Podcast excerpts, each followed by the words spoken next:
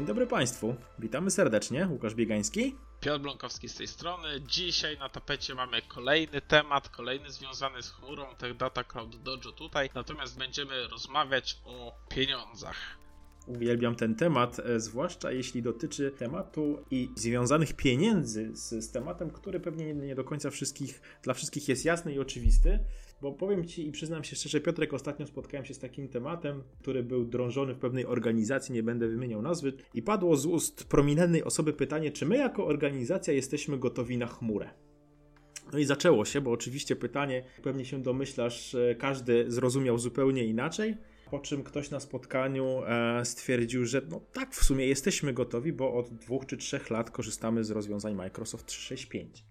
Więc jak to jest Piotrek z tą chmurą? Czy chmura to jest droga rzecz?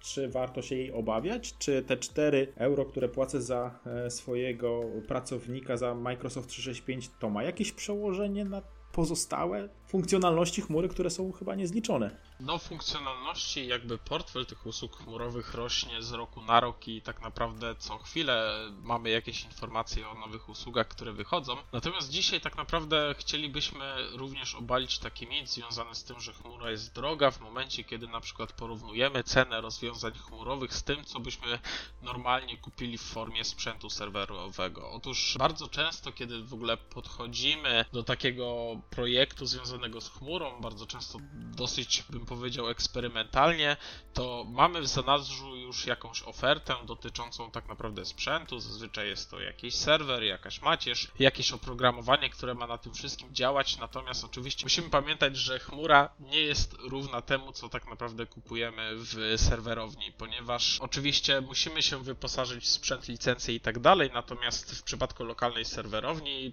płacimy zupełnie na możliwe, że z osobnego budżetu, na osobnej fakturze za na przykład dzierżawę czy też wynajem pomieszczenia, za y, prawda, wszystkie procesy realizowane w celu tak naprawdę utrzymywania y, te, tych wszystkich sprzętów, które są w środku, w tym też y, jakieś chłodzenie, grzanie i tak dalej. No i oczywiście wszelkiego rodzaju aspekty dotyczące bezpieczeństwa. Często takie pomieszczenia są pomieszczeniami, bym powiedział, wyjątkowo ochronionymi jakimiś dodatkowymi przejściami na, na kartę dostępowe i tak dalej, być może jeszcze jakieś certyfikaty i tak dalej. W związku z tym tak naprawdę nie możemy powiedzieć, że IT, że cena IT to jest tylko sprzęt plus licencje, chociaż bardzo często za pierwszym razem mamy takie podejście, jeżeli przechodzimy do wyceniania chmury. Natomiast tutaj, tak jak wspomniałeś, tę chmurę można również kupić na różnorakie sposoby. Można kupić, prawda, serwer w chmurze, tak naprawdę go wynająć. W tym momencie mówimy o takim modelu infrastrukturę jako usługę zwany również IaaS, czyli Infrastructure as a Service. Ale tak jak tutaj Łukaszu wspomniałeś, usługi na przykład Microsoft 365 to są również usługi chmurowe.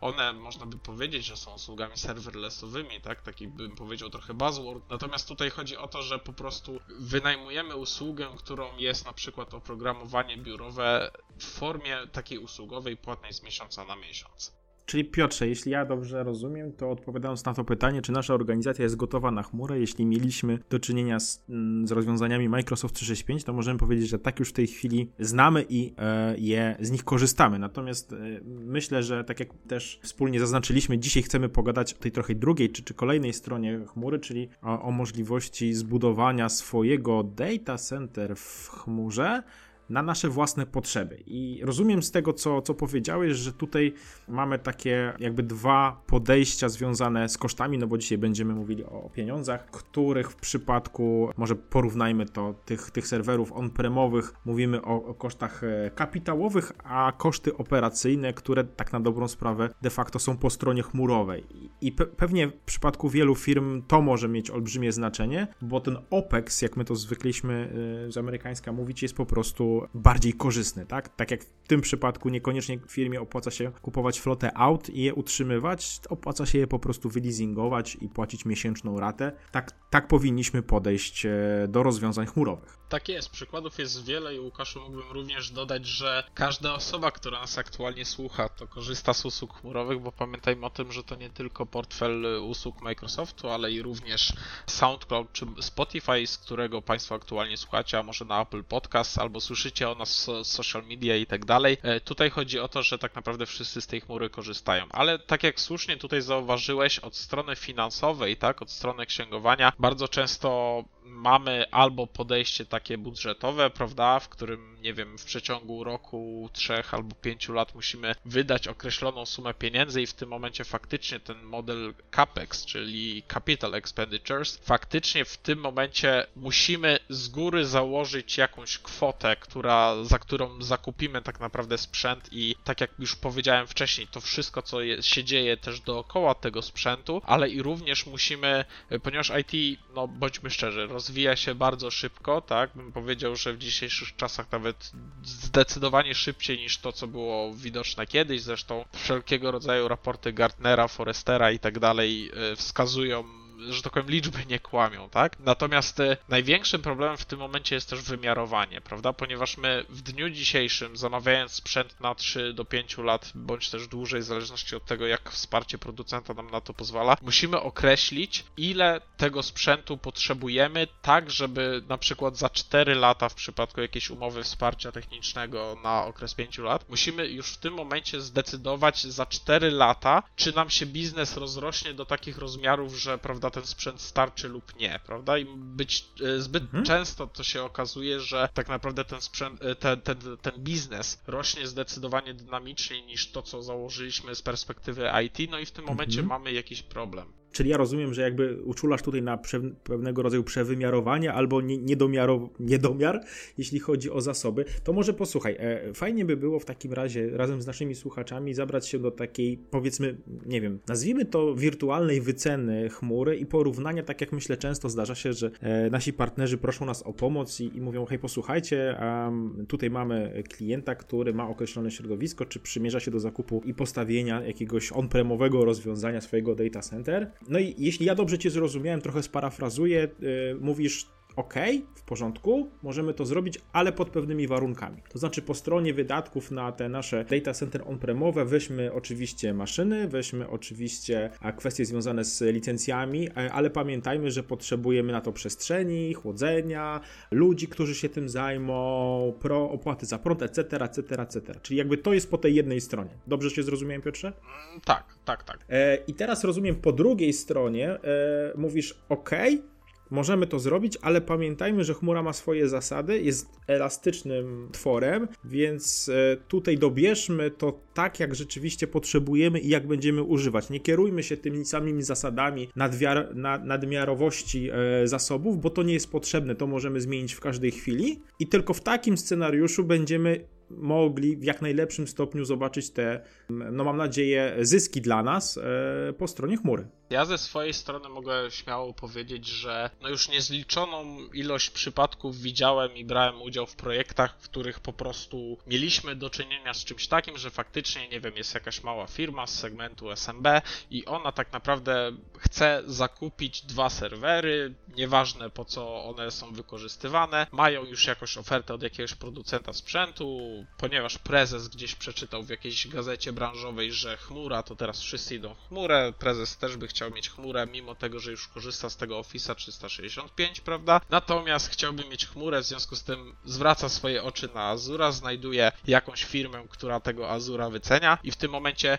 przesyłane są tak naprawdę informacje dotyczące tych dwóch konkretnych serwerów, które mają być wycenione i sprawdźmy ile to nas będzie kosztować w chmurze po to, żeby zrobić klasyczne porównanie cen. Mamy ofertę A, mamy ofertę B, no to czemu by nie skorzystać z tej tańszej, tak? No ale w tym momencie na podstawie takiej wyceny już stworzonej sprzętowej, praktycznie podejście do tej chmury jest skazane na porażkę, jeżeli zrobimy to w taki sposób, w jaki ten prezes tej firmy sobie wyobraża, że to będzie wyglądać, tak? Natomiast z drugiej strony, co, co my w tym momencie możemy zrobić? Możemy stworzyć taką wycenę, przy użyciu narzędzi typu Azure Calculator i tak dalej można to dosyć, y, w dosyć łatwy sposób zrobić. Oczywiście już na tym etapie, żeby w ogóle to mogło działać, poza tymi na przykład dwoma maszynami wirtualnymi, które zastąpią te dwa serwery, po to, żeby to było jak najbardziej jeden do jeden i tak dalej. Już na tym etapie mamy jakiś compute, załóżmy, że tam pod spodem są już jakieś dyski, czyli mamy storage, prawda, drugi filar tej architektury IT. Natomiast na tym etapie, żeby w ogóle się do tej chmury połączyć, no to wszyscy wiemy, że potrzebujemy co najmniej połączenia internetowego. W związku z tym, e, żeby było bezpiecznie, zgodnie z najlepszymi praktykami, idziemy,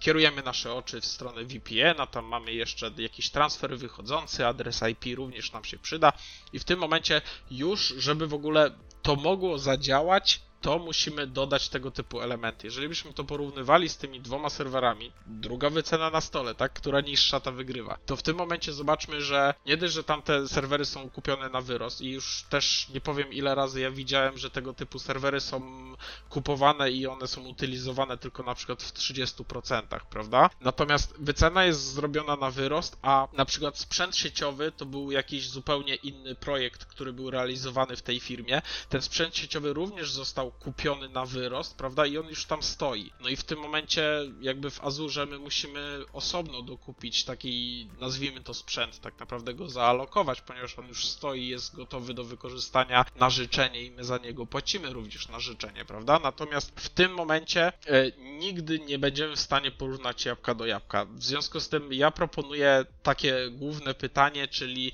co zrobić w tym momencie, żeby ta chmura nie była tą droższą opcją, ponieważ my już naprawdę na tym etapie jesteśmy w stanie stwierdzić, że jak spróbujemy to zrobić po myśli tego prezesa, to sprzęt na pewno w tym momencie wygra. No dobrze, no właśnie to jest y, to, o co ja, o co ja chciałem Cię zapytać, bo y, no, nasze podcasty są kierowane do naszych partnerów, y, słuchają nas, mam nadzieję, także klienci korzystający z mm, rozwiązań chmurowych, nie tylko Microsoft, więc załóżmy, że stawiamy się w roli czy to takiego świadomego pana prezesa, czy takiego świadomego partnera. Jakie 3-4 aspekty ty byś wziął pod uwagę i na jakie pytania odpowiedział sobie wewnątrz organizacji, czy jako firma świadcząca to doradztwo IT, żeby móc tak jak powiedziałeś, skutecznie dokonać wyceny i pokazać te miejsca, w których chmura będzie opłacalna. To teraz tak, w pierwszej kolejności na pewno musimy wziąć pod uwagę to, że taka wycena jest jedynie szacowaniem, prawda? Ponieważ w chmurze działa zasada, że płacimy za to, co wykorzystujemy, no chyba, że tam korzystamy z rezerwacji, które nam pozwalają na jakieś konkretne obniżenie ceny usług. Natomiast załóżmy, że korzystamy z modelu zapłać zgodnie z rzeczywistym użyciem, więc pierwsze pytanie, na które powinniśmy sobie odpowiedzieć, to w jaki sposób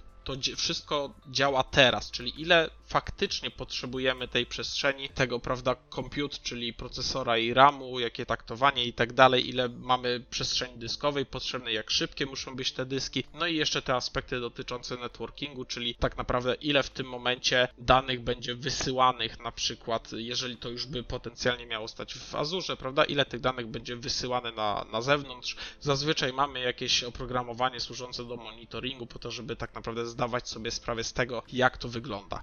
W tym momencie możemy również, ok, potencjalnie wiemy o tym, jaki rząd wielkości, jeżeli chodzi o rozmiar tej architektury, będzie potrzebny właśnie za te tam na przykład 3 lata, tak? Bo zrobiliśmy jakieś wymiarowanie sprzętu wcześniej, podjęliśmy jakąś tam świadomą decyzję, więc zakładamy, że faktycznie to będzie jakiś tam stan końcowy, prawda? Ale zauważmy, że po drodze pomiędzy, bo w tym momencie jak mamy na przykład te dwa serwery, zajmijmy się jednym, to jeden z tych serwerów, prawda, dzisiaj potrzebuje na przykład 16 rdzeni, a za 3 lata będzie potrzebował 32 rdzenie, czyli dwukrotnie większą moc. I zobaczmy, że po drodze być może znajdziemy również jakieś rozmiary, które będą w stanie tak naprawdę być tym takim takim kosztem cząstkowym za jakiś okres, w którym będzie potrzebne więcej i więcej i więcej w ciągu tych trzech lat tak naprawdę tej, tej mocy obliczeniowej. Mhm, czyli jeśli ja dobrze Cię zrozumiałem, to przede wszystkim sprawdzamy utylizację, dobieramy rozwiązanie pod obecne potrzeby, mając na uwadze możliwość e, dokonania zmian. I trzecia rzecz, odpowiadamy sobie na pytanie, czy chcemy dokonać rezerwacji tych naszych zasobów na dłuższy okres, co de facto obniży nam koszty. Natomiast wiem, Piotrek, że jak ty robisz wyceny, to posługujesz się różnymi narzędziami, które, tak jak powiedziałeś, pozwalają na szacowanie tych kosztów. No i wiem, że też w przypadku rezerwacji podpowiadasz partnerom różne ciekawe rozwiązania. To może byś tutaj powiedział coś i zdradził na temat tych narzędzi, z których ty korzystasz. Tak, no to takim podstawowym narzędziem, które jest w ogóle publicznie dostępne, które każdy może odpalić, sobie zobaczyć, ile to mniej więcej będzie kosztować, jest Azure Calculator. Jest to narzędzie, ja je bardzo pozytywnie odbieram, jest to jedno z moich głównych narzędzi, które wykorzystuję do pracy i za pomocą tego narzędzia jesteśmy w stanie faktycznie odczytać jakiś taki orientacyjny koszt, jeżeli chodzi o tę architekturę. Natomiast też pamiętajmy o tym, że to jest tylko szacowanie i na przykład jeżeli tam wpiszemy, że nie wiem, 100 GB transferu będzie wychodzącego, to yy, zakładamy, że tyle będzie miesięcznie, tak? To w tym momencie w rzeczywistości w pierwszym miesiącu będzie na przykład 20, w drugim miesiącu będzie 40, w trzecim będzie 120, a w czwarte będzie 50 i za każdy z tych miesięcy zapłacimy inną kwotę. I to jest właśnie całe piękno yy, tak naprawdę opłacenia tylko tego, co faktycznie zostaje wykorzystane. Bo jeżeli architektura jest w odpowiedni sposób zwymiarowana, to w tym momencie ten koszt, który tak naprawdę realizujemy na IT, będzie odpowiadał zyskowi, który z tego IT wyciągamy. Na przykład, bo w ogóle też w chmurze istnieje bardzo dużo, nazwijmy to, skomplikowanych jednostek e, obliczeniowych wymyślonych na potrzeby chmury, tak? Bo tam mhm. poza tym, że jeżeli jest maszyna wirtualna i ona ma na przykład, nie wiem, płacimy za każdą sekundę działania takiej maszyny, w przypadku dysku za odpowiednią ilość gigabajtów, ile ten, ten, ten dysk ma rozmiar, ale również mamy takie bardziej egzotyczne, egzotyczne jednostki, jak na przykład Database Transaction Unit, czy ACU, które jest wykorzystywane do, na przykład do obliczania mocy obliczenia obliczeniowej tam bazy danych, czy też poszczególnych maszyn wirtualnych i tak. W związku z tym korzystając tak naprawdę z tych wszystkich benefitów chmurowych typu elastyczność, skalowalność i tak naprawdę powoływanie tych zasobów w dowolnym momencie. To też jest ciekawa sprawa, bo dzisiaj doba pandemiczna, już słyszeliśmy nawet o takich przypadkach, że na sprzęt można czekać nawet 6 miesięcy, tak? A w przypadku na przykład Microsoft Azure my ten sprzęt powołujemy do życia w ciągu paru minut, tak? I w tym momencie też musimy pamiętać o tym, że ta elastyczność działa w taki sposób, że na przykład jak mamy projekt na 3 lata, to w tym momencie co roku możemy dostosowywać tak naprawdę poszczególne elementy tego środowiska po to, żeby y, odpowiadało faktycznym potrzebom, ale ja powiem nawet więcej. My możemy je stosować podczas tygodnia, bo na przykład użytkownicy pracują 5 dni w tygodniu tylko przez ileś tam godzin. My możemy dynamicznie włączać, wyłączać, żeby właśnie zejść jeszcze z tego kosztu i zapłacić faktycznie tylko za to, co zostało wykorzystane, ale również możemy próbować w ciągu dnia. Ja nawet słyszałem o takim przypadku, że była firma, która miała serwer, załóżmy, który miał 8 rdzeni i pracował ten serwer tak od 9 do 13 przez 4 godziny. Potem firma wysyłała wszystkich pracowników na przymusową przerwę na kawę 15-minutową. Całe środowisko się pod spodem przeładowywało po to, żeby te maszyny mogły urosnąć do rozmiaru z 8 rdzeni do 16 rdzeni, czyli zwiększaliśmy dwukrotnie okay. rozmiar i przez pozostałe 4 godziny w ciągu dnia pracy pracowała ta maszyna na podwójnych obrotach, ponieważ zostało obliczone, że w tych godzinach faktycznie ten większy przemiał jest potrzebny po to, żeby tak naprawdę przeprocesować wszystkie działania, które na przykład zostały tam zrobione w pierwszej części dnia i tak dalej. Także tutaj zobaczmy, że tak naprawdę sky is the limit. Wyobraźnia jest jedyną granicą, jeżeli chodzi o wykorzystanie tego wszystkiego. Także tutaj chodzi o to, żeby właśnie skorzystać z tych benefitów, bo te benefity bardzo często występują, prawda, na slajdach marketingowych, a my w rzeczywistości nie myślimy, w jaki sposób te benefity wykorzystać po to, żeby usprawnić nas, nasz biznes, obniżyć koszt tego IT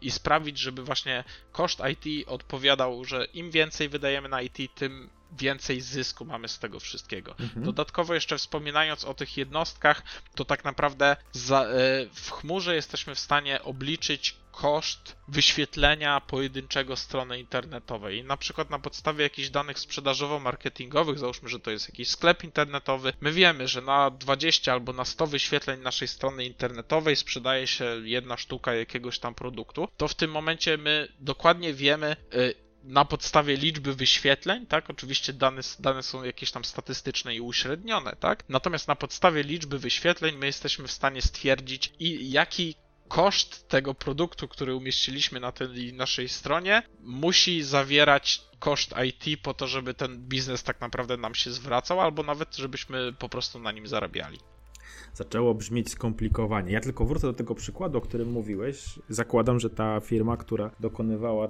zmian tych maszyn, także wiedziała, co się dzieje w nocy, czyli prawdopodobnie albo je ograniczała do minimum, albo nawet wyłączała i powoływała je gdzieś tak koło godziny 7 czy 8 rano znowu do pracy, więc elastyczność jak najbardziej. Dobrze, a powiedz mi Piotrze, bo e, trochę zmieniało się, jeśli chodzi o e, plany azurowe e, i z tego, co ja pamiętam i z tego, co wiem, a pewnie też rozmawiasz z partnerami częściej na ten temat niż ja.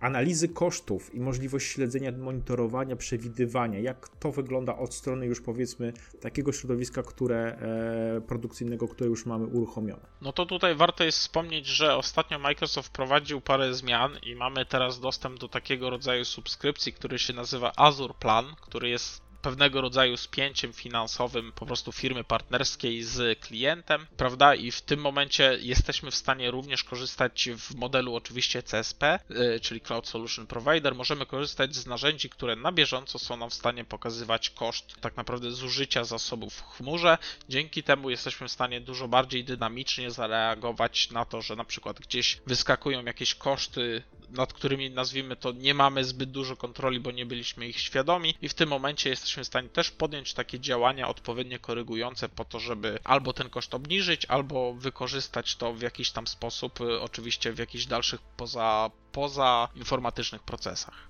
Mhm. Czy y, ja jako korzystający z Azura od jakiegoś czasu dłuższego mogę zmigrować i jest to trudne, żeby mieć dostęp i korzystać z tego benefitu Azure Planu?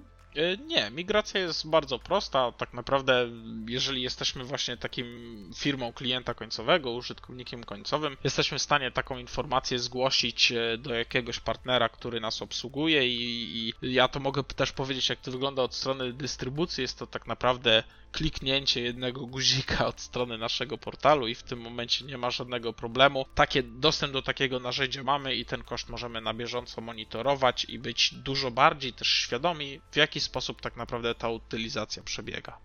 To na sam koniec, Piotrze, postawię taką tezę i, i, nie wiem, czy będziesz w stanie to skomentować. Ktoś mi kiedyś powiedział, że nie nauczymy się billingu w chmurze, dopóki nie zapłacimy pierwszej faktury. Tak, tak. Co, ja, co, ja już też o tym słyszałem i szczerze mówiąc się z tym całkiem zgadzam, ponieważ istnieje, no nazwijmy to niezliczona ilość różnego rodzaju programów partnerskich i tak dalej e, od strony Microsoftu, które umożliwiają tak naprawdę możliwość stworzenia jakiegoś środowiska typu proof of concept i tak dalej, jakiegoś demo. W tym momencie jest e, od strony klienta końcowego jesteśmy w stanie przetestować jakieś usługi, ale w rzeczywistości koszt pod spodem jest pomijany albo do jakiejś sumy, albo całkowicie przez jakiś miesiąc i tak dalej. I bądźmy szczerzy, w momencie, kiedy my świadomie za coś nie płacimy, to w tym momencie też nie przywiązujemy takiej wagi, jaką powinniśmy do jakichś raportów, nazwijmy to szczegółowych raportów zużycia i tak dalej. I dopiero w momencie, kiedy przyjdzie ta pierwsza faktura, zaczynamy się zastanawiać tak naprawdę za co dostaliśmy tę pierwszą fakturę, stajemy się dużo bardziej świadomi, jeżeli chodzi o faktyczne wykorzystanie tych naszych zasobów, faktyczny koszt tego naszego IT y,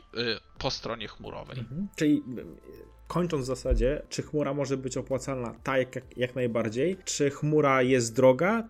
Tak jak powiedział Piotrek, e, im więcej płacimy za chmurę, tym oznacza to, że więcej z niej e, zabieramy i e, wykorzystujemy dla siebie. Ja serdecznie dziękuję. Miło było mm, po raz kolejny być u Państwa. Zapraszamy na kolejne podcasty. Żegna się z Państwem Łukasz Biegański. Ja również się żegnam. Dziękuję bardzo i do usłyszenia. Do usłyszenia.